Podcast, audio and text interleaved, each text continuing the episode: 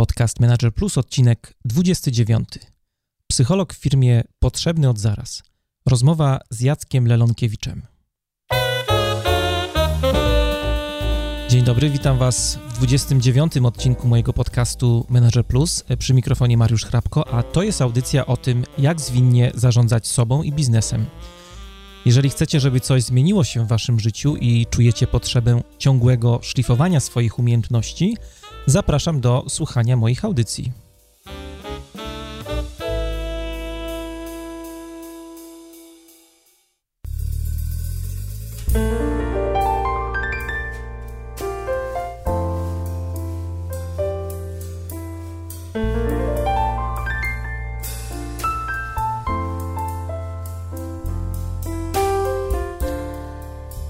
Polacy coraz częściej chodzą do psychologów, terapeutów, różnego rodzaju coachów.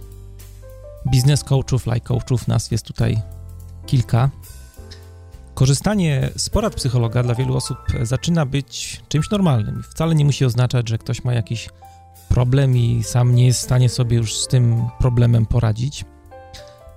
Coraz częściej ludzie zdają sobie sprawę, że zdrowie psychiczne jest tak samo ważne jak sprawność fizyczna, także w pracy.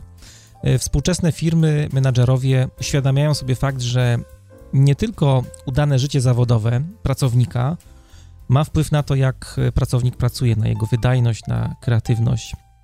Bardzo ważne w tym wszystkim e, jest również to, czy dana osoba e, oprócz dobrego wynagrodzenia, oprócz fajnego projektu, do którego jest przypisana, w którym pracuje, prowadzi także udane życie osobiste. Czy dogaduje się na przykład z żoną, z mężem, z partnerem, czy prowadzi życie towarzyskie, czy układa mu się w życiu prywatnym. E, dlatego też e, coraz więcej mniejszych i większych firm, a także korporacji e, decyduje się na zatrudnianie psychologów. I na ten temat będziemy właśnie dzisiaj rozmawiać. A materiały do dzisiejszej audycji znajdziecie na stronie mariuszchrapko.com ukośnik 029. Zapraszam też przy okazji na mój facebookowy fanpage. Tam e, znajdziecie dużo darmowej wiedzy, porad i inspiracji.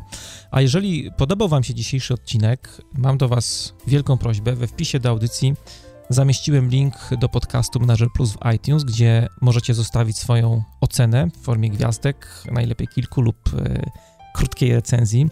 E, przypominam, że oceny pomagają mi w utrzymaniu dobrej widoczności podcastu w rankingach, dzięki czemu też osoby, które jeszcze go nie słyszały, mogą do niego łatwiej dotrzeć.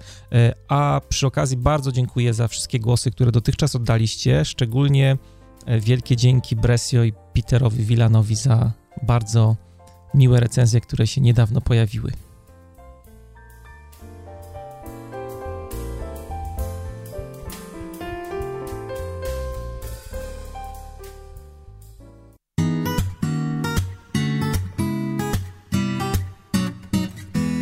Poradnikowo. Dzisiaj moja porada jest bardzo prosta. Praktykuj sztukę niedokańczania. Niby prosta rzecz, a nauczenie się jej zajęło mi bardzo dużo czasu, bo odkąd pamiętam, zawsze miałem tak, że jak zaczynałem już coś robić, to za wszelką cenę musiałem to skończyć. Po prostu tak jakoś funkcjonował mój mózg, tak byłem zaprogramowany. No i efekt był taki, że jak zaczynałem czytać na przykład jakąś masakrycznie nudną książkę, to choćby nie wiem co, musiałem tę książkę przeczytać od deski do deski, bez omijania żadnej, nawet najmniejszej części. Podobnie było też z oglądaniem filmów, czytaniem czyichś blogów, słuchaniem podcastów, zaczynaniem projektów. No i naprawdę długo mi zajęło, żeby się tego oduczyć. Dlatego, jeżeli zaczynacie coś robić, coś, co jest kompletnie nietrafione, kompletnie bez sensu, nudne i nieproduktywne, dajcie sobie z tym spokój. Nie czekajcie, aż umrze więcej waszych neuronów. Zostawcie to coś tak szybko, jak to możliwe. Więcej wcale nie oznacza lepiej.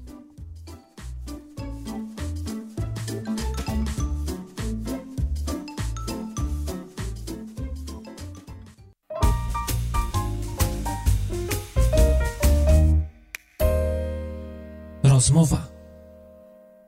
To jest podcast Manager Plus, a w dzisiejszej audycji mamy bardzo ciekawy temat. Będziemy rozmawiali o psychologicznych programach wspierania pracowników, programach, które są bardzo popularne w Stanach, w Europie Zachodniej. No i jak się dowiedziałem, że jest ktoś, kto tym się zajmuje w Polsce, to od razu wiedziałem, że ten ktoś musi się pojawić w podcaście Manager Plus. A tą osobą jest pan Jacek Lelonkiewicz, właściciel Centrum Terapii Krótkoterminowej, psycholog, psychoterapeuta, który na co dzień pracuje z menadżerami, z liderami, z członkami zespołów projektowych. Pomaga im uporać się z różnego rodzaju problemami natury psychologicznej. Dzień dobry, panie Jacku. Dzień dobry. E, można powiedzieć, że pomaga Pan menedżerom i zespołom w tak zwanym zdrowieniu. Takie jest ładne psychologiczne słowo, które bardzo lubię. To jest e, słowo, które zakładałoby, że e, oni potrzebują tego, żeby wyzdrowieć. Ja myślę, że ja pomagam czasami ludziom poukładać trochę lepiej sprawy, poprawić mhm. sprawy. Nie tyle zdrowieć, ile poprawić sprawy, które no, najczęściej, bądźmy szczerzy, idą bardzo dobrze. Jest też takie drugie słowo, które bardzo lubię, a tak zauważyłem, że jest używane przez psychologów, to jest dobrostan też, zdrowienie i Tak, jest takie słowo. Dobrostan. Jest takie słowo, które, które po polsku brzmi strasznie, a chyba jest y, najlepszym, jakie, jakie znam y, tłumaczeniem y, słowa well-being, takiego słowa angielskiego, które u nas też jest często używane, no właśnie trochę z, z powodu tego, tej, tej trudności translacyjnej. Panie Jacku, może zaczniemy od takich e, rzeczy związanych z tym, co pan robi. Jakby pan mógł w kilku słowach opowiedzieć, czym się pan na co dzień zajmuje. W kilku słowach mogę powiedzieć to w dwóch słowach. Na co dzień pomagam ludziom. Mhm. Pomagam ludziom, którzy przeżywają rozmaite kłopoty i z tymi kłopotami się zgłaszają, a ponieważ e, tych kłopotów jest pełna gama w bardzo różnym zakresie, więc staramy się pomagać ludziom, e, no bo oczywiście to nie tylko ja działam w ramach firmy w rozwiązywaniu tych kłopotów, no, generalnie po to, żeby żyli lepiej. I stąd to słowo e, dobrostan czy well-being jest takim też słowem, o, o, o, o który fajnie, że Pan zahaczył. Żeby żyli lepiej. Nie żyją źle w większości. Mhm. Tak chyba trzeba powiedzieć. Generalnie trzeba powiedzieć, ja jestem e, bardzo e, dobrego zdania o, o tym, jak ludzie sobie radzą z większością swoich spraw, z większością podkreślam ale y, w bardzo wielu momentach zdarzają się takie chwile, kiedy ludzie mają poczucie utknięcia. Coś się dzieje takiego, co, co ich blokuje, co powoduje, że znaczy ludzie, my wszyscy, tak? My wszyscy. Ja mhm. nie będę tutaj udawał, że ja jestem tym świętym. Broń Boże, wszyscy mamy takie momenty, w których mamy poczucie potknięcia jakiegoś, w jakimś kłopocie i wtedy się pojawia coś takiego, co ludzie nazywają problemem, tak? I wtedy jest, wtedy niezłą rzeczą jest zwrócić się do kogoś na zewnątrz, jeśli oczywiście nie jesteśmy w stanie, nie mamy y, takiego zestawu narzędzi, takich umiejętności, albo tak myślimy, że nie mamy, y, które pozwoliłyby nam y, samemu poradzić sobie z tym kłopotem. A propos narzędzi, w, w nazwie centrum, które Pan prowadzi, jest e, coś takiego jak terapia krótkoterminowa. Pan też jest mhm. osobą, która y, sprowadziła w ogóle to coś, to narzędzie do Polski. I przyznam szczerze, że jak, że jak... Jestem zakochany. Od wielu lat się tym zajmuję, jestem cały czas zakochany. To jest, to jest po prostu yy, spełniona miłość. Zanim zapytam o co chodzi, ale powiem o takim pierwszym odczuciu, które miałem, jak pierwszy raz usłyszałem w ogóle o terapii krótkoterminowej, no to muszę powiedzieć, że coś mi w tej nazwie nie pasowało, bo tak obiegowo jak popatrzymy, ja nie jestem e, psychologiem, ale e, mhm. intuicja mi podpowiada, jak słyszę słowo terapia, że to jest coś, co kojarzy się jednak wielu ludziom z takim działaniem bardziej e, długofalowym, właśnie taką długofalową pracą nad tym, żeby pacjenci zdrowieli, tak jak żeśmy powiedzieli na początku. A tutaj mamy jakby takie dwa słowa, które no trochę wzajemnie się wykluczają. Terapia, właśnie coś, co jest długofalowe i, i ta krótkoterminowość. Jak to jest? Na czym, na czym to faktycznie polega? Wie pan, najczęściej, kiedy ludzie myślą o y, kłopotach czy, czy o terapii, to myślą y, o tym w takich kategoriach, o kłopotach, o problemach i o terapii jako czymś, co może im pomóc. Myślą o tym w takich kategoriach. Jeżeli ktoś przeżywa jakiś kłopot, to znaczy, że musi być jakaś przyczyna tego kłopotu.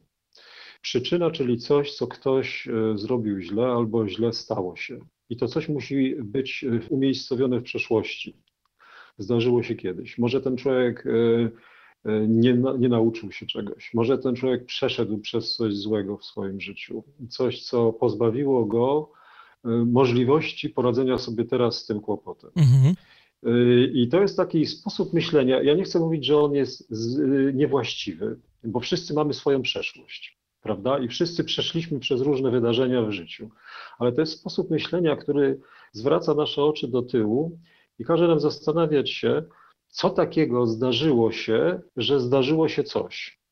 Ale zawsze będzie jeszcze coś wcześniej. Jeśli teraz powiem sobie, aha, ten człowiek nie potrafi poradzić sobie ze swoim zespołem, tak? Na mhm. przykład pracując z ludźmi nie potrafi być, nazwijmy to, wystar wystarczająco asertywny, nie potrafi, nie potrafi wystarczająco dobrze stanowić granic. Ach, to dlatego, że ten człowiek przeszedł przez taki, a nie inny, nazwijmy to, trening wychowawczy w swojej rodzinie pochodzenia to tak naprawdę gdybyśmy chcieli jeszcze przez moment się nad tym zatrzymać, a nie, nie, nie szukać przyczyny tylko w tym, to powiedzielibyśmy, no dobrze, ale ten trening wychowawczy, to, że tatuś i mamusia go tak, a nie inaczej wychowywali, bierze się z tego, że ten tatuś i mamusia też mieli swoich rodziców, którzy ich jakoś wychowywali. I sięgamy do tradycji rodzinnej, do czegoś, co zdarzyło się jeszcze wcześniej.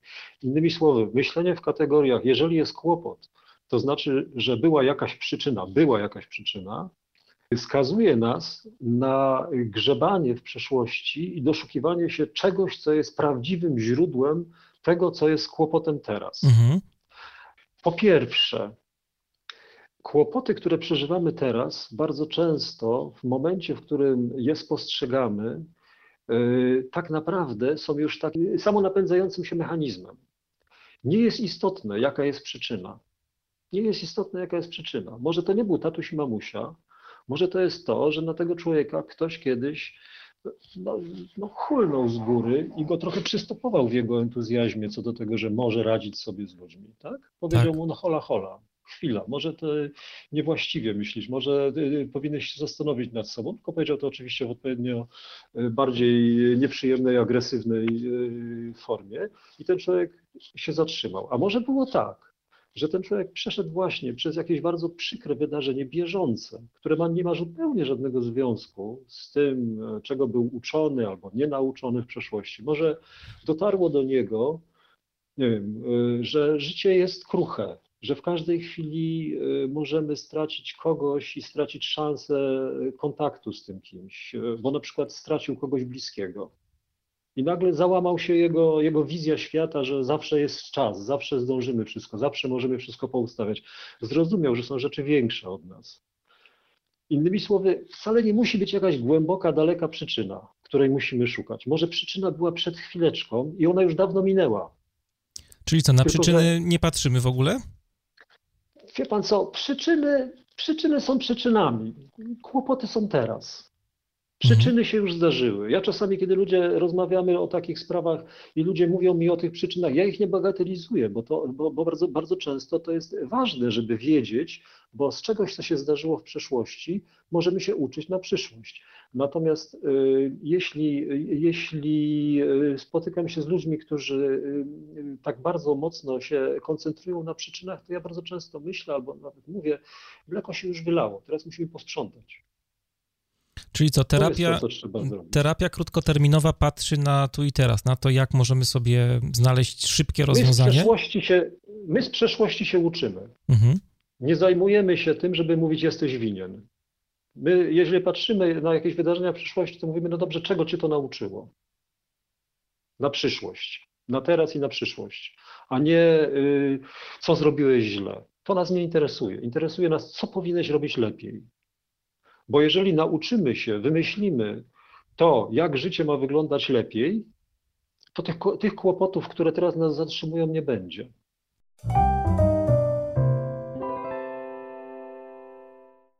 Chciałem zapytać o y, te psychologiczne programy wspierania pracowników. Na czym y, to tak naprawdę w praktyce polega? To są dwie rzeczy. To są dwa aspekty, jakby takie, o których warto myśleć. Mhm. Jeden aspekt to jest taki aspekt, który właśnie związany jest z tym, że ludzie przeżywają jakiś kłopot i potrzebują wsparcia, potrzebują pomocy, y, kogoś z zewnątrz, kto spojrzy na sprawę inaczej, podpowie coś czasami, a czasami tylko zapyta o coś i będzie można pójść do przodu. Czyli taki, taki aspekt jakby E, e, radzenia sobie z kłopotami, które e, w tej chwili, właśnie z tymi problemami, które nas w tej chwili zatrzymały. Drugi aspekt to jest aspekt taki trochę zapobiegawczy. To jest coś, co można kojarzyć z takimi działaniami profilaktycznymi trochę, tak? Idzie całkiem nieźle, ale chciałbym rozwinąć się bardziej, trochę tak jakby coachingowo, tak? Nawet można by było to porównać. Chciałbym się trochę bardziej rozwijać, chciałbym się nauczyć jeszcze czegoś, chciałbym dowiedzieć się jeszcze czegoś, żeby coś polepszyć w swoim funkcjonowaniu. Na co możecie mi zwrócić uwagę, co możecie zrobić dla mnie. I to jest taka, takie jakby oferowanie ludziom y, wiedzy, dotyczącej różnych aspektów życia, y, która, jeśli będą chcieli ją wziąć pod uwagę, rozszerzyć jakoś tam swoje funkcjonowanie w tych, w tych dziedzinach, będzie im pomagała. Tak? Co, idzie mi całkiem nieźle, ale. Potrzebuje no, się przykład, rozwijać. Potrzebuje się rozwijać. Na przykład w, w, aspekcie relacji z innymi ludźmi. Tak? Co mogę zrobić, żeby, żeby rozwijać się w aspekcie relacji z innymi ludźmi? Jakie są, jakie są e, mniej więcej sposoby, ścieżki i tak dalej. I programy wsparcia pracowników to są takie, takie, takie narzędzia, które działają w tych dwóch obszarach, czyli innymi słowy pomagamy ludziom e, radzić sobie z bieżącymi problemami, ale też i dostarczamy im wiedzy, dostarczamy im umiejętności takich ogólnorozwojowych. Mogą im się przydać. A jak to jest e, praktycznie zorganizowane? Bo rozumiem, że firma ma kontrakt na przykład z taką osobą jak pan, czy, czy, czy pańska firma. Mhm. E, I jak to mhm. wygląda od strony pracownika? Czy ta pomoc jest bezpłatna? E, czy pracownik, nie wiem, ma możliwość skorzystania z konkretnej osoby, która jest polecana przez organizację, ale resztę pokrywa sobie już sam? Ja bym powiedział tak. To jest, to jest w ogóle cała, cała idea tych, tych pomocy, programów wsparcia pracowników, to jest taka idea, która jest związana z Y, takim myśleniem o tym, że ludzie są wartością. Jeżeli ktoś, jeżeli ktoś, jeżeli właściciel firmy, jeżeli menadżer uważa, że ludzie nie są wartością, a w firmie leży cały, nie wiem, ca, cały, e, całe know-how, całe narzędzie, wszystko leży, jest, jest umieszczone w firmie, w jej strukturze, w jej produkcie i tak dalej, to będzie mógł wymieniać ludzi dowolnie. Ale jeżeli uważa, że ludzie wnoszą coś do tej firmy, jeżeli uważa, że o, ludzi warto dbać, bo ludzie mogą być kreatywni, ludzie mogą coś udoskonalić, ludzie mogą wnieść swoją energię, którą w którymś momencie będzie potrzeba, to ludzi się opłaca dbać. Yy, opłaca się ich wspierać. I wtedy ktoś taki szuka możliwości zaoferowania swoim ludziom poczucia bezpieczeństwa. Tego, że ich firma jest dobrym, że jego firma, ich firma jest dobrym miejscem, w którym warto pracować, bo będziemy w trudnych momentach będziemy wiedzieli, że nie zostaniemy zostawieni sami, wyrzuceni i tak dalej, i tak.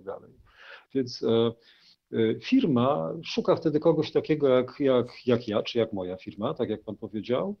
Porozumiewamy się na temat tego, jaki zakres pomocy ma być udzielany pracownikom. Firma zawiera z nami kontrakt, pracownicy są przez, przez na przykład dział HR-u informowani o czymś takim, o tym, że mają dostęp. Ten dostęp jest dla nich bezpłatny, bo firma za to zapłaciła. Mhm. Najczęściej to jest płacone na zasadzie ryczałtowej, w związku z tym to jest, jeśli patrzeć na koszty jednostkowe, to one są naprawdę bardzo niskie. Kwotowo zależnie, zależne od wielkości firmy, zależne od wielkości, od ilości osób objętych. E, takim pakietem, bo niektórzy, niektórzy e, menadżerowie, niektórzy właściciele firm chcą e, oferować taki pakiet tylko dla swoich pracowników, inni myślą o tym, no pracownik pracownikiem, ale pracownik ma również bliskie osoby i będzie się o te bliskie osoby martwił, więc warto zaproponować też to, żeby na przykład żona mogła skorzystać albo dzieci mogły skorzystać z czegoś takiego, tak, czyli osoby bliskie. To się różnicuje, zależnie od tego, jak, jak, jak bardzo ludzie chcą zadbać o swoich pracowników ale y, firma płaci, pracownik po prostu dowiaduje się o tym, że może sięgnąć y, za słuchawkę, zadzwonić i no po prostu właśnie po, po tych kilku klawiszach kontaktuje się z nami i e, mówi o tym, czego potrzebuje, na czym to ma polegać, skąd dzwoni i my staramy się e, dopasować jak najlepiej konsultanta, specjalistę, którego mamy po to, żeby mógł poradzić pracownikowi w tym kłopocie. Bardzo fajne jest to, co Pan powiedział, i też się pod tym mocno podpisuję, że pracownik jest wartością. E, bo wydaje mi się też, jak pierwszy raz usłyszałem w ogóle o tych programach wsparciowych, e, że jest to też takie narzędzie, które bardzo fajnie uzupełnia e, te wszystkie zmiany w zarządzaniu, które widzimy teraz. To, że właśnie menadżerowie już też wiedzą, że no nie wystarczy nająć pary rąk do pracy, bo za nimi gdzieś tam stoi właśnie człowiek. To zmienia bardzo mocno podejście też do mm, takiego modelu mentalnego, który przez wiele lat w zarządzaniu był obecny, że pracownik to jest tylko taki trybik w tej całej maszynie. I druga rzecz, która mi się tutaj też e, bardzo podoba w tych programach wsparciowych i, i w podejściu, o którym Pan tutaj opowiada, to to, że e, jest takie spojrzenie bardzo holistyczne na, na pracowników, bo ciągle mam takie wrażenie, że wielu menedżerów e, zakłada, że jak pracownik pójdzie na dobre szkolenie albo przypniemy go do dobrego projektu, to to tak naprawdę wystarczy. A, to już samo pójdzie. Tak, a tak naprawdę... To samo pójdzie, bo tam będzie wszystko wszyte już tak, że na pewno coś tak. z tego dobrego wyniknie. No a życie pokazuje, że tak nie jest, że te sprawy osobiste, rodzina często, nie wiem, tak. E, emocje, stres, e, problemy takie też twarde, jak na przykład, nie wiem, alkohol, nadużywanie leków, to są bardzo trudne rzeczy. Ależ oczywiście. W wielu firmach gdzieś tam e, między wierszami o tym słyszymy i sam się z tym spotykam, praca z emocjami i tak dalej, no to wszystko to jest coś, co właśnie te programy, tak jak rozumiem, są w stanie zaadresować i są w stanie pomóc konkretnie bardzo pracownikom. Tak, właśnie coś takiego. Do nas, do nas dzwonią ludzie, y, którzy, y, którzy mają sami taki, jakiś kłopot, albo dzwonią ludzie, którzy mają, menadżerowie, którzy mają kłopot z pracownikiem. I, i, mówią, no na przykład, no, y, jakiś czas temu miałem takie, mieliśmy takie zgłoszenie, ktoś do nas zadzwonił, zadzwoniła do nas pani z jakiejś firmy i powiedziała, no, mam kłopot z alkoholem. Mhm. Jestem pracownikiem gdzieś tam pracującym od iluś lat, mam kłopot z alkoholem. No, menadżer mi powiedział, żebym zadzwonił, zadzwoniła do Was. No okej, okay, w porządku, świetnie. No i co możemy zrobić dla tej pani? No, dowiadujemy się, jak wygląda sytuacja i oceniamy, tak? Dokonujemy jakieś oceny wspólnie z tą panią, bo przecież nie sami.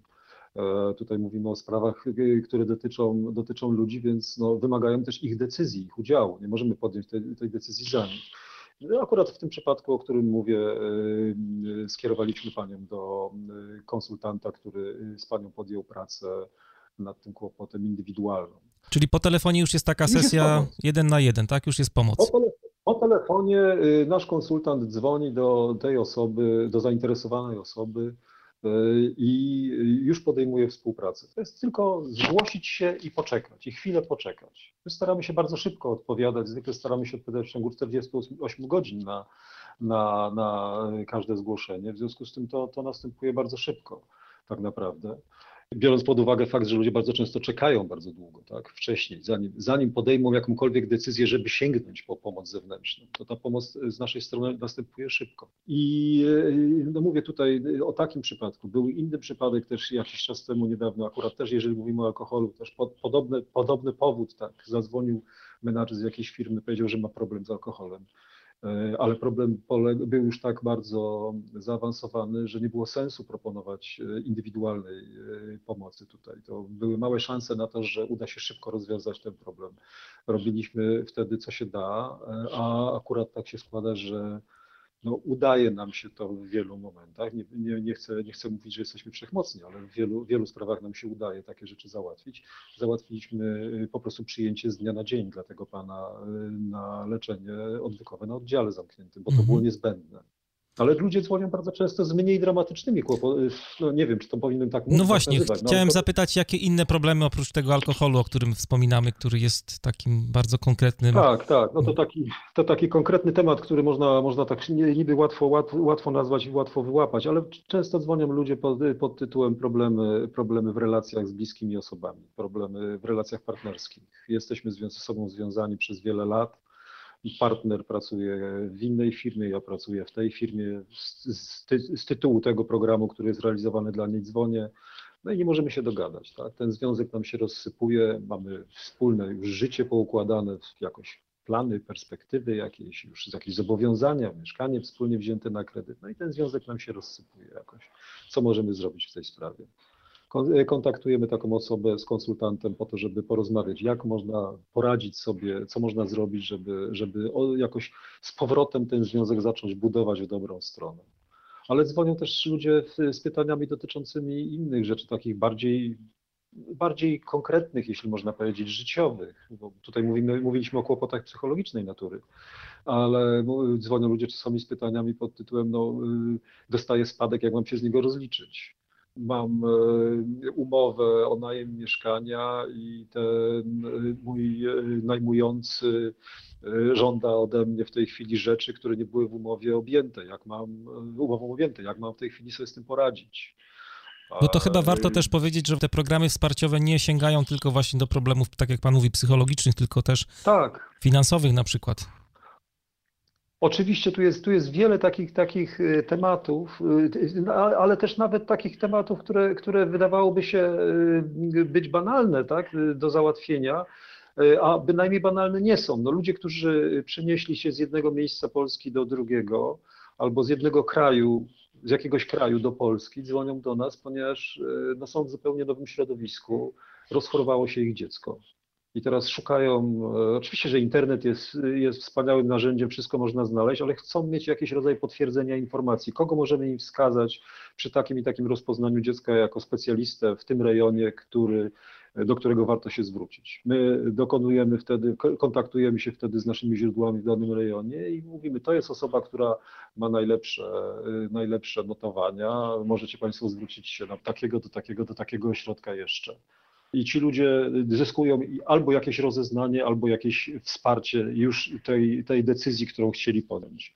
Przenoszę się z jednego miejsca w drugie i mam problem, bo moje dzieci powinny iść do szkoły w tej chwili. Gdzie mogą iść do szkoły? To są tego typu zagadnienia czasami, które również pojawiają się w telefonach. Także spektrum tych pytań jest bardzo dużo od takich właśnie rzeczy, nazwijmy to emocjonalno-osobistych, poprzez takie, tak jak Pan mówił, finansowe, prawne, życiowe, bardzo duże spektrum jest tych, tych zagadnień, z którymi ludzie się zwracają, bo weźmy pod uwagę rzecz taką, jak mówiliśmy tutaj w pewnym momencie o, o tym akcencie na ludzi, tak? kładzeniu, docenianiu ludzi i kładzeniu akcentu na firmie na ludzi, na wartość tego, żeby ludzie czuli się zaopiekowani, czuli się bezpiecznie i dobrze.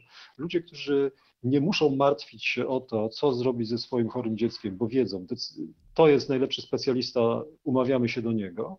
Nie spędzają czasu przy komputerze, rozmawiając z innymi kolegami i tak dalej. Podjęli już decyzję, wiedzą i mogą się poświęcić pracy. To jest to przełożenie, które firma ma z tego.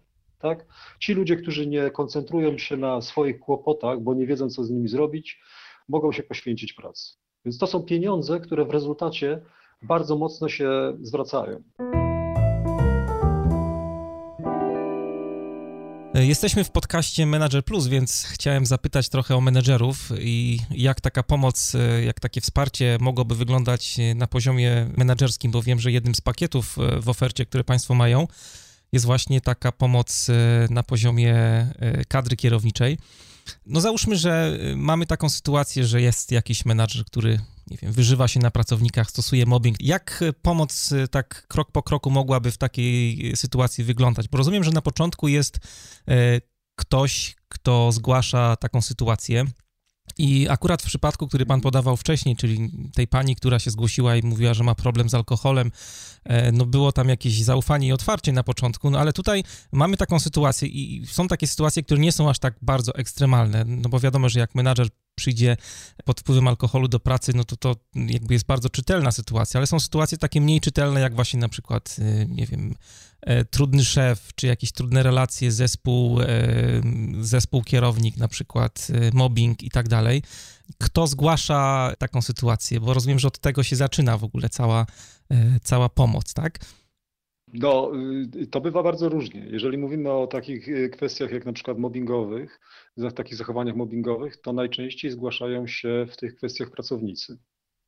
Aczkolwiek też były takie zgłoszenia, w których y, ja pamiętam osobiście też takie zgłoszenie młodej dziewczyny z jednej z bardzo dużych polskich firm, która zgłosiła się dlatego, że jej przełożeni prosili ją o to zgłoszenie, mimo że ona czuła się mobbingowana w pracy, między innymi przez nich. Więc to, to była taka dość złożona sprawa e, w sensie, w sensie rozeznania się, ale Wie pan, no tak jak y, y, mówiłem na początku, ponieważ nas no, tak bardzo nie interesuje, co się stało, tylko bardziej interesuje, jak rozwiązać dany kłopot, no, na szczęście nie musieliśmy w tej sytuacji, to, to, podejście było naszym sprzymierzeńcem, nie musieliśmy w tej sytuacji dochodzić kto, co i dlaczego. Wyglądało na to, że wszyscy są zainteresowani tym, żeby sytuacja była lepsza i sytuacja się poprawiła z tego, co wiem. Przypuszczam, przypuszczam że, dla, że dla Państwa tak? to, to oczywiście jest jakiś tam case, jakaś sprawa, którą trzeba rozwiązać, to nie jest problem, ale tak jak e, próbowałem się postawić w buty pracownika na przykład, no to to może być trudne, bo na przykład, nie wiem, jestem menedżerem i dowiaduję się, że pracownik e, zgłosił taką, taką sytuację, że czuł się mobbingowany na przykład, no i wtedy już pojawia się pewnie przełożony tego menedżera, E, no i jest tak. skierowanie na taką terapię czy na sesję z państwem i to już może być mało komfortowe dla takiej osoby, która może nawet nie jest świadoma, że pewne zachowania zostały odczytane w taki, a nie inny sposób, bo ta granica... Ale oczywiście, oczywiście najczęściej to, to, to nie wynika bynajmniej ze złej woli, z, z, z, intencji. Jakieś zachowania, które są odbierane przez kogoś jako, jako napastliwe, mobbingujące czy tak dalej, nie są bynajmniej y, związane ze złą wolą, żeby komuś zrobić krzywdę. To są zachowania wynikające bardziej z takiego stylu postępowania, nieumiejętności postępowania. Czasami to są zachowania, które wręcz wynikają z tego, że ludzie chcą jakby nauczyć swoich pracowników czegoś, w związku z tym e, zachowując się wobec nich w taki sposób, który jest mobigujący, tak? I nie chodzi o to bynajmniej, żeby ich wyrzucić z pracy, usunąć, choć oczywiście takie rzeczy też się zdarzają, prawda? Żeby, żeby te klasycznie, jak się o mobbingu mówi, zwiększyć to, to, ten tak. nacisk, to napięcie tak, żeby kto, ktoś nie wytrzymał. Tak naprawdę nam jest wszystko jedno, kto będzie dzwonił i z jaką motywacją dzwonił. To też jest e, cudowna strona tego sposobu pracy, o którym, e, o który Pan mnie pytał na początku, tego podejścia naszego że y, tak naprawdę my możemy pracować z ludźmi niezależnie od tego, jaki, y, jak bardzo mają, y, jak bardzo są zmotywowani osobiście do tego, żeby, żeby pomagać. I, nie jest, to, nie, i nie, nie jest to związane z tym, że my ich będziemy zmuszali czy przełamywali.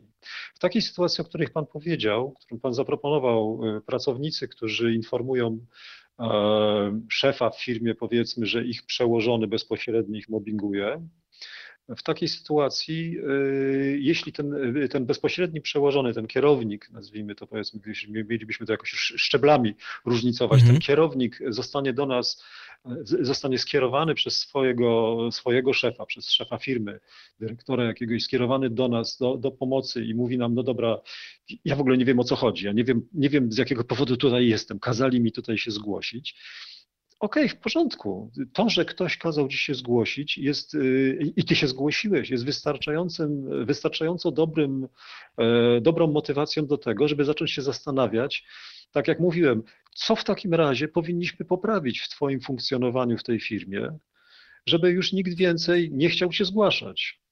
Nikt więcej nie uważał, że są jakiekolwiek kłopoty w związku z Twoim zachowaniem. Jak, jak inaczej mógłbyś się nauczyć funkcjonować? Tak jak mówiłem o tym nieszukaniu, nieszukaniu tych przyczyn. Tak. Bo jeżeli zaczniemy szukać przyczyn, przyczyn to natychmiast lądujemy w, w myśleniu, no dobrze, czy to jest prawda i kto jest winien? Czy ja jestem winny, czy ktoś inny jest winny? I ktoś, ten kierownik, którego pracownicy oskarżają o mobbing, natychmiast będzie mówił, to nie ja jestem winien, ja ich nie mobbinguję, to oni są winni, bo są leniwi i zaczyna się przepychanka. A nas to nie interesuje, bo ani nas, ani tego, ani tego szefa, którego skierował, to nie interesuje. Co więcej, tych pracowników najczęściej to też nie interesuje. Oni chcą, żeby ten ich bezpośredni przełożony zaczął się inaczej zachowywać i dał im pracować. A jak wygląda taka, taka typowa sesja? Załóżmy, że ciągniemy dalej tę sytuację, o której rozmawiamy. Menadżer, e, był zarzut mobbingu yy, i było zgłoszenie, no i teraz ktoś z Państwa, na przykład Pan, spotyka się z taką osobą. Yy, I jak, jak to wygląda? Jakich narzędzi Państwo używają tutaj, żeby taką yy, rozmowę przeprowadzić? Czy to jest na przykład coaching bardziej, czy, czy Pan podpowiada pewne rozwiązania, co można by było zmienić? To y, jeśli mielibyśmy porównywać do czegoś, to na pewno bym porównał bardziej do coachingu niż do takiego podpowiadania. Tak? Mhm. E, ja, ja, jestem ostrożny w, tych, w tym nazywaniu różnych rzeczy, rzeczy coachingiem, terapią, pomocą psychologiczną czy, czy, czy czymś innym, bo ja mam świadomość bardzo e, takich E, mglistych granic pomiędzy tymi pojęciami, tak naprawdę, w tej chwili, współcześnie. Mimo tego, że wielu specjalistów próbuje te granice bardzo ostro stawiać, to, to te granice są e, Rozmyte. bardzo mgliste. Mhm. E, ta, dlatego ja powiedziałem na początku o pomaganiu ludziom, a nie, nie definiowałem się w jakiś sposób taki czy inny, prawda? Nas interesuje przede wszystkim cel. Co chcesz w takim razie? Jest kłopot. Jest kłopot i ty zgłosiłeś się w związku z tym, że masz taki a taki kłopot. Czego chcesz innego? Co chcesz innego, żeby, żeby się zdarzyło? Żeby się działo, żeby, żeby funkcjonowało? Czego się musisz nauczyć, żeby tak było? Co musisz zmienić w swoim funkcjonowaniu? Wobec siebie, wobec innych ludzi, żeby, żeby tak było, żeby ten cel osiągnąć. Więc, y, a następnie krok po kroku y, idziemy w tę stronę. Więc jakby zewnętrznie, jakbyśmy mieli popatrzeć na to, to to jest, to, to jest bardzo podobne do metod coachingowych, które są stosowane. Określamy cel. Plan działania jakiś jest też, tak? Budujemy motywację w tym celu, określamy y, określone kroki, które mają y, do tego prowadzić, działania, które są z tymi krokami związane i jakby przyglądamy się realizacji tego. Czy ile, ile takich sesji zwykle wystarcza z pracownikiem? Wie pan, y, akurat tutaj to podejście właśnie skoncentrowane na rozwiązaniu się świetnie sprawdza, bo średnia ilość sesji potrzebnych do tego, żeby uzyskać w wystarczająco dobrą zmianę, żeby ludzie już uważali, że dadzą sobie radę e, dalej, waha się, ja mówię w tej chwili o badaniach międzynarodowych, waha się od 4 do 6. I e, firmy najczęściej, kiedy zawierają kontrakty z nami na, na jakieś usługi tego typu, to też właśnie myślą o tym, że to powinno być no, maksymalnie około sześciu jakby sesji na, na pracownika. Więc jeżeli mówimy o takich sprawach, o takich sprawach psychologicznych, bo te, te rzeczy prawne czy finansowe to najczęściej kończy się po prostu na jednej czy tak. dwóch poradach krótkich, krótkich rozmowach, w których dowiadujemy się, specjalista dowiaduje się dokładnie, na czym polega sprawa, jakiego rodzaju wiem, decyzje, dokumenty są. Tutaj bardziej to jest doradztwo, jak rozumiem. Tak, to jest takie i, te, i wtedy następuje prosta odpowiedź. No, no, pytanie, jak rozliczyć podatki, nie ma co y, mocno dywagować, no, tylko trzeba powiedzieć, w tę rubrykę wpisujemy w to, w tę rubrykę wpisujemy to i kropka, prawda? Tak. Y, natomiast tutaj przy tych rzeczach psychologicznych one wchodzą, tutaj zahaczamy o kwestie motywacji, kwestie rozwoju umiejętności pewnych, nie po prostu mechanicznego zrobienia czegoś, tylko pewnych umiejętności. I tutaj z tego względu ten proces może być bardziej długotrwały, natomiast jak mówię, tak najczę naj, najczęściej nie ma potrzeby, żeby, żeby przedłużać to ponad, ponad te kilka spotkań, dosłownie kilka spotkań. Ja y, ostatnio też mogę powiedzieć, rozmawiałem z, taki, z takiego osobistego swojego doświadczenia, bo ja też czasami rozmawiam y, z osobami zgłaszającymi się do nas. Ostatnio rozmawiałem z y, menadżerem z zachodu, który pracuje dla jednej z takich dużych firm u nas, z którym w zasadzie po jednym spotkaniu rozmawiając na drugim, na drugim spotkaniu, powiedział mi, no to jest, jest, jest genialnie, wszystko się zmieniło, jest cudownie. I tak naprawdę rozmawialiśmy jeszcze dwa razy, głównie po to, żeby upewnić się, że sprawy idą w dobrą stronę. Więc bardzo często y, y, jakby zmiana jest bardzo szybka. I, i, I, nie trzeba właśnie ani dywagować, ani dowiadywać się nie wiadomo o co. Wystarczy po prostu E, dobrze określić cel, wystarczy dobrze zbudować te pomysły, od czego należy zacząć i wszystko idzie no niemalże jak za dotknięciem czarodziejskiej różdżki.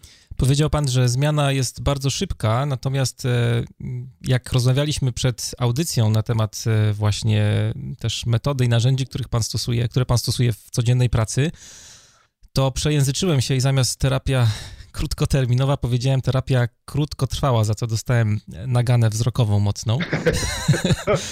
Ale no coś w tym jest, bo czy to nie jest tak właśnie, że dajemy ludziom taki, taki zastrzyk witamin przez kilka tych sesji i czy to trochę tak nie działa, jak są osoby, które zażywają na przykład leki przeciwbólowe na, na, na kręgosłup? Coraz więcej młodych ludzi tak działa jak e, rozmawiam z niektórymi osobami, zamiast e, zmienić e, życie, zamiast zmienić tryb życia, zacząć, nie wiem, ruszać się, biegać i tak dalej. Jak to jest z trwałością takich metod, które, które pan stosuje? Wie pan co, trwałość polega na tym, trwałość osiąga się dzięki temu, że trzymamy się pewnych rozwiązań, które, które działają. I, a, a do trzymania się rozwiązań nie jest w stanie nas zmusić nikt, ani nic. Mhm. E, trzymanie się rozwiązań to musi być e, nasze osobiste działanie rozłożone w czasie.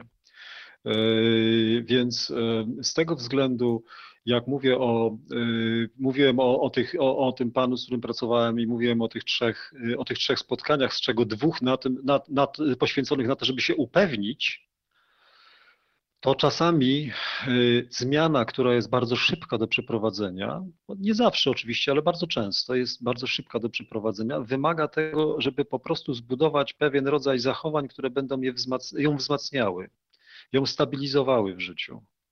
E, więc e, zmiana może nastąpić szybko. Stabilizacja, utrwalenie tej zmiany to jest osobna kwestia, ale to jest kwestia, która jest związana z naszymi działaniami poza, poza rozmową y, z konsultantem, z pomagaczem czy z terapeutą, mhm. wszystko jedno, tak? To, jest, to są rzeczy, które po prostu, których po prostu musimy się dalej trzymać.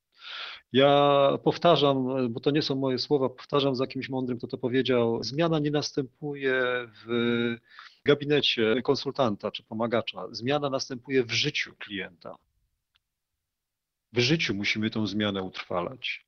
I y, bardzo często y, po tej pierwszej fazie tego, tego określenia celu, pierwszych kroków, do, do, które do celu prowadzą, to cała reszta pracy, całe te kilka następnych spotkań jest poświęcone głównie temu, żeby tą zmianę dalej, dalej, dalej wzmacniać i popychać. I y, tutaj nie, nie, potrzeba do tego y, y, pięciu lat spotykania się z terapeutą czy z konsultantem, czy, czy dwóch lat coachingu. Nie potrzeba do tego dwóch lat coachingu. Wystarczy do tego odpowiednio y, przeprowadzony proces dostrzegania zmiany, doceniania zmiany, budowania następnych, planowania następnych kroków, które ktoś będzie podejmował i tak dalej, i tak dalej.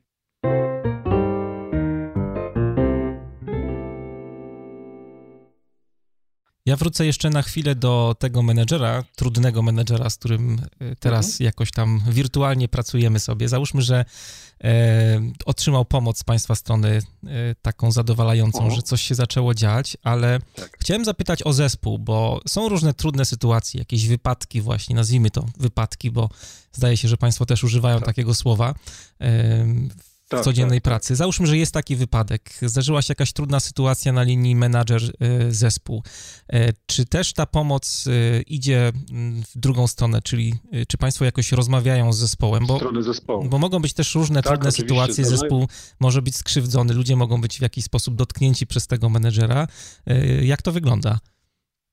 Zdarzają się takie sytuacje. Oczywiście, że tak. Była taka sytuacja, mówiliśmy o mobbingu, była taka sytuacja, w której zespół z, jak, z jednej z firm polskich e, zwrócił się do nas, no to tak jak my się śmieliśmy, że zwróciło się do nas e, przeszło 120% zespołu, dlatego że niektóre osoby kilkakrotnie się z nami mhm. kontaktowały mhm. w związku z właśnie sytuacją mobbingu, która miała miejsce ze strony przełożonych. Tak, oczywiście zdarzają się takie sytuacje, kiedy my pracujemy z całym zespołem.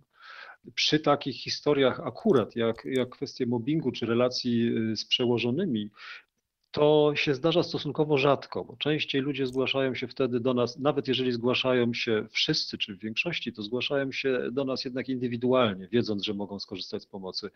Y, natomiast z zespołami bardzo często pracujemy w sytuacjach na przykład y, takich, y, powiedział Pan o wypadkach, tak? w sytuacjach właśnie y, takich nagłych zdarzeń, które mają miejsce i jakby dotykają wszystkich, śmierci, jakiejś katastrofy, która miała miejsce w zakładzie, sytuacjach szykowanych restrukturyzacji, czy, czy sytuacjach, w których ludzie spodziewają się, że firma będzie przeprowadzała zwolnienia. Oczywiście, że tak, że wtedy jesteśmy zapraszani i wtedy pracujemy z zespołami, bo to są wydarzenia, które dotykają wszystkich. Wszyscy o tym e, myślą, wszyscy o tym rozmawiają, wszyscy nie mogą się skoncentrować na pracy. E, dla mnie osobiście a propos zespołów jest ten temat szczególnie ciekawy, jeśli chodzi o zmiany organizacyjne. Trochę pan wspomniał o restrukturyzacjach.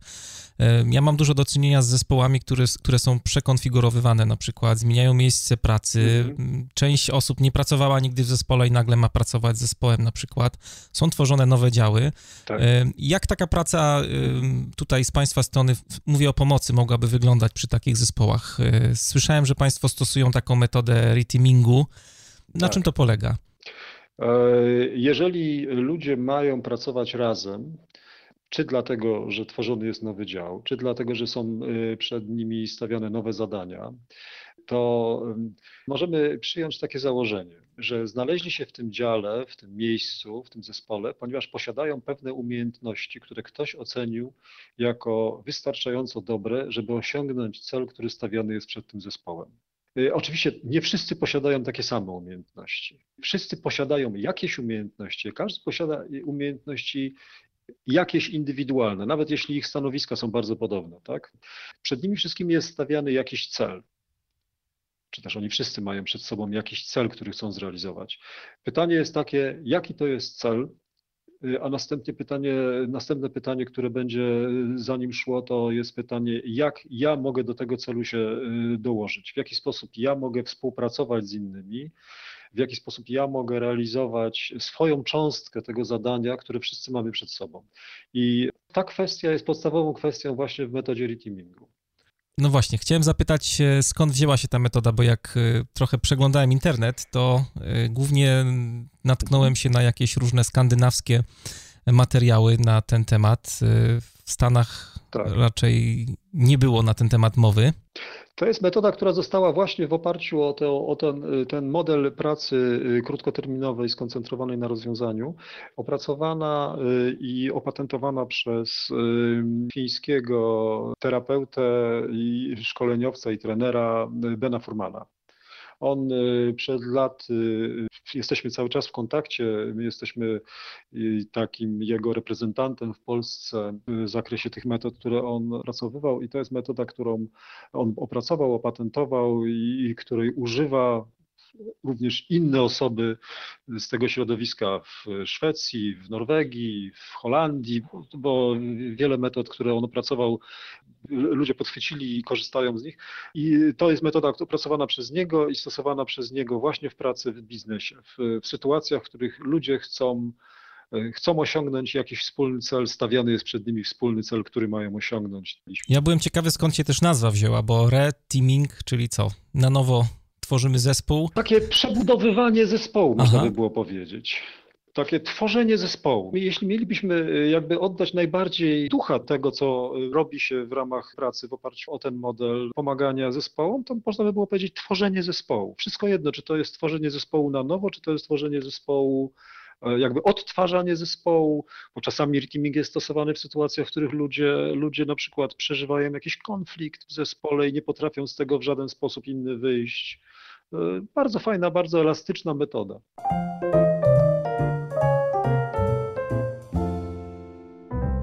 E, chciałem zapytać jeszcze o takie rzeczy, które e, mogą pojawiać się też w głowach pracowników, jak rozmawiamy o takich programach e, psychologicznego wsparcia. E, chodzi o e, coś, co wiąże się z tematem właśnie anonimowości. No bo może być taka sytuacja, że pracownik może się obawiać tego, że e, faktycznie takie programy pomocy pracowniczej nie są do końca anonimowe, bo gdzieś tam, nie wiem, szef może zobaczyć chociażby na billingach, że dany pracownik co tydzień spotyka się z psychologiem. Może też zakładać, że nie wiem, skoro on się spotyka, to pewnie on jest problemem w moim zespole na zasadzie takiej trochę samospełniającej się, się przepowiedni. Przede wszystkim obawy tego typu są związane z tym, z tym, z takim myśleniem, no skoro zapłacili, to na pewno wszystko wiedzą. No właśnie. Na pewno dostają dokładnie, skoro firma zapłaciła, to na pewno dostają od nich wszyscy, dokładne raporty, dokładnie wszystko wiedzą. Już pięć minut po mojej, po mojej rozmowie już wszystko jest na biurku szefa. Oczywiście tak nie jest.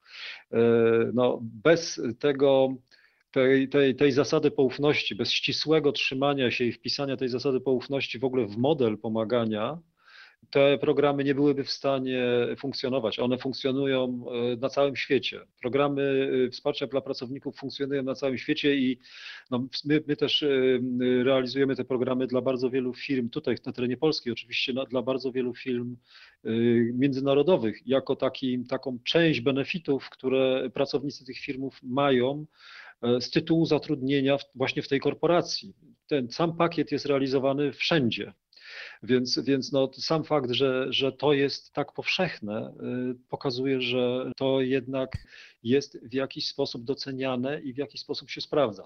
My w Polsce obsługujemy ponad 15 tysięcy osób, jeśli, jeśli mówić o pracownikach, więc to jest naprawdę spora grupa, grupa ludzi. A firmy to są y, większe organizacje, mniejsze?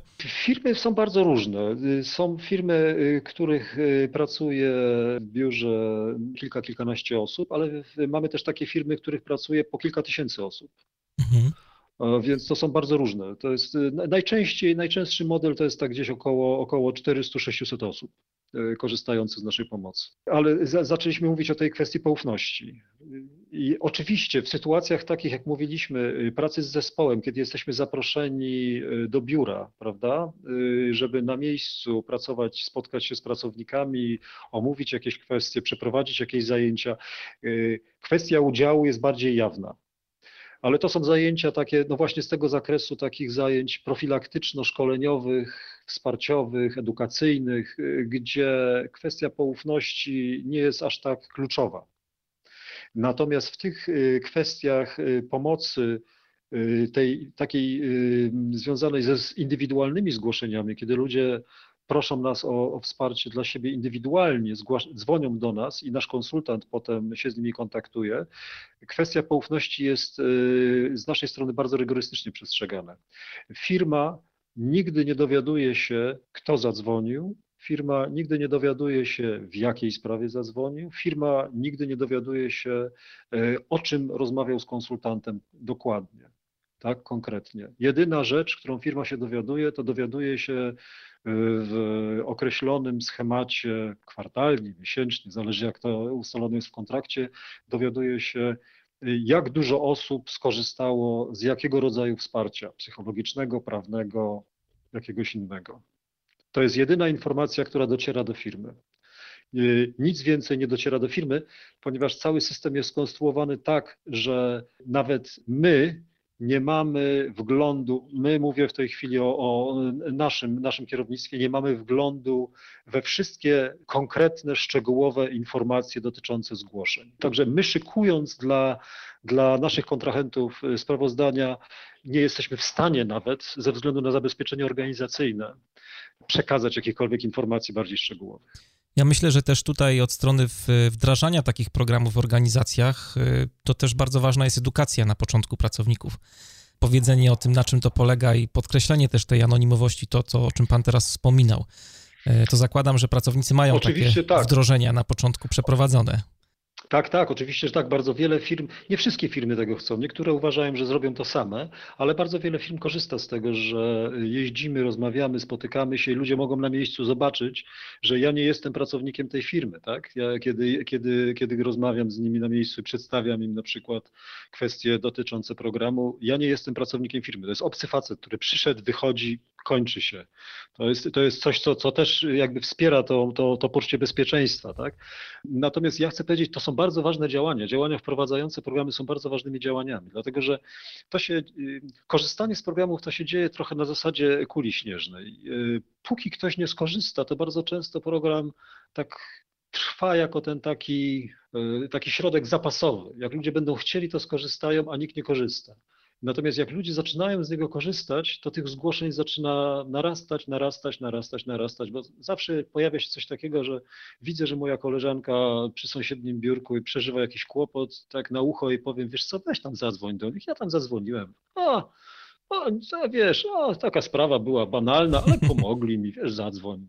I ludzie zaczynają wtedy dzwonić. I zaczyna tak? się wirus. Więc wtedy. to, żeby ludzi Tak, tak, taki dobry wirus właśnie sięgnięcia po tą pomoc się zaczyna, że to nie jest nic groźnego, nic y, stygmatyzującego, że to jest po prostu, no to jest, pan to trochę tak jak, e, no można, można y, ubijać białko na ciasto widelcem, a można kupić sobie mikser. Hmm. Będzie szybciej. Tak. Tak? Szybciej i prościej, więc to trochę jest coś takiego, no mogę się męczyć dłużej, ale mogę to zrobić szybciej szybciej, bardziej efektywnie i kiedy ludzie przekonują się, że, że to jest naprawdę y, coś, co działa, to wtedy korzystają z tego. Są osoby, które, które zgłaszają się do nas co jakiś czas z nowymi sprawami, bo już wiedzą, że to jest, że to będzie użyteczne. To jest podcast Manager Plus. Dzisiaj y, moim i waszym gościem był pan Jacek Lelonkiewicz, właściciel Centrum Terapii Krótkoterminowej, psycholog, y, psychoterapeuta. Panie Jacku, bardzo dziękuję za ciekawą rozmowę. Było mi bardzo miło, bardzo dziękuję panu i bardzo dziękuję państwu za zainteresowanie. Też informacyjnie dla wszystkich słuchaczy, że y, materiały, kontakt y, do Centrum Terapii Krótkoterminowej podlinkujemy w, we wpisie do dzisiejszej audycji. Y, a ja was zostawiam z utworem na koniec La Petite Reine, Mała Królowa. Tymczasem i do usłyszenia.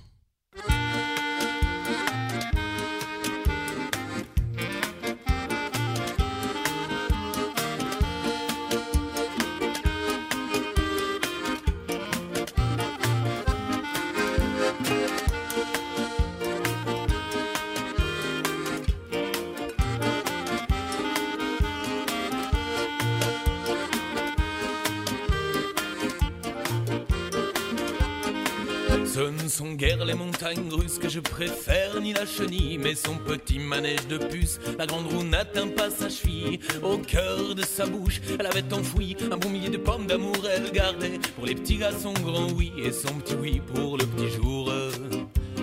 Si d'aventure vous pénétriez farouche le palais des glaces sans peur du loup et braconnier en douce sur sa bouche, mille sœurs jumelles vous mordaient le cœur jaloux. Fusil au poing, ceux qui cassaient leur pipe remportaient comme croix d'honneur. Canaille, la petite ours qui vous lèche la lippe, les soirs de vrai bonheur de fausses batailles. C'est une reine, une qui fait tourner, tourner la tête des vauriens, des vauriens, des vauriens de la fête foraine. C'est une reine, une fausse reine qui fait tourner, tourner la tête des vauriens, des vauriens, des vauriens de la fête foraine. Allez!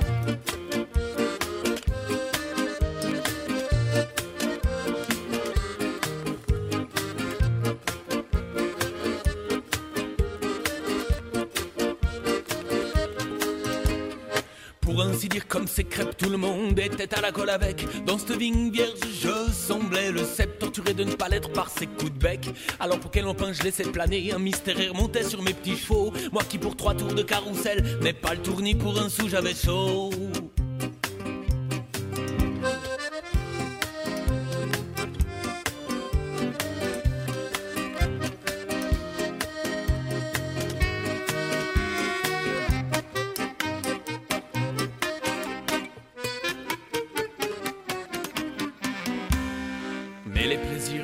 Avec les vauriens, s'évanouir au prix du satin, et la poudre aux yeux, un sale accaparien, de Milord se l'acheta un matin.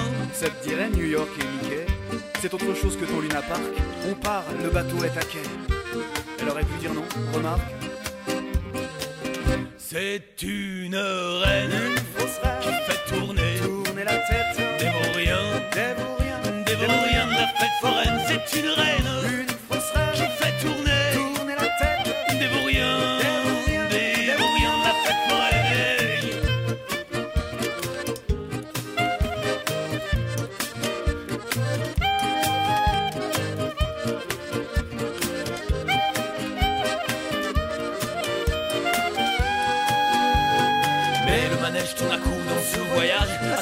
de faux, de faux départ. Car qu'il pleuve, qu'il vente ma neige, et mané au débat sur les boulevards.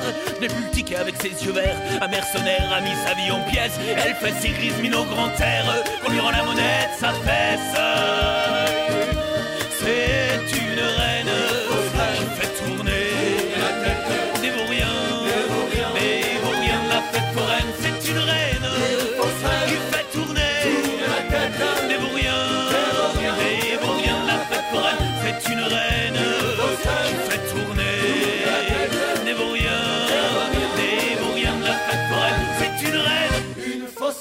fait tourner, tourner la tête. Des vauriens, des vauriens, des vauriens de la fête forêt.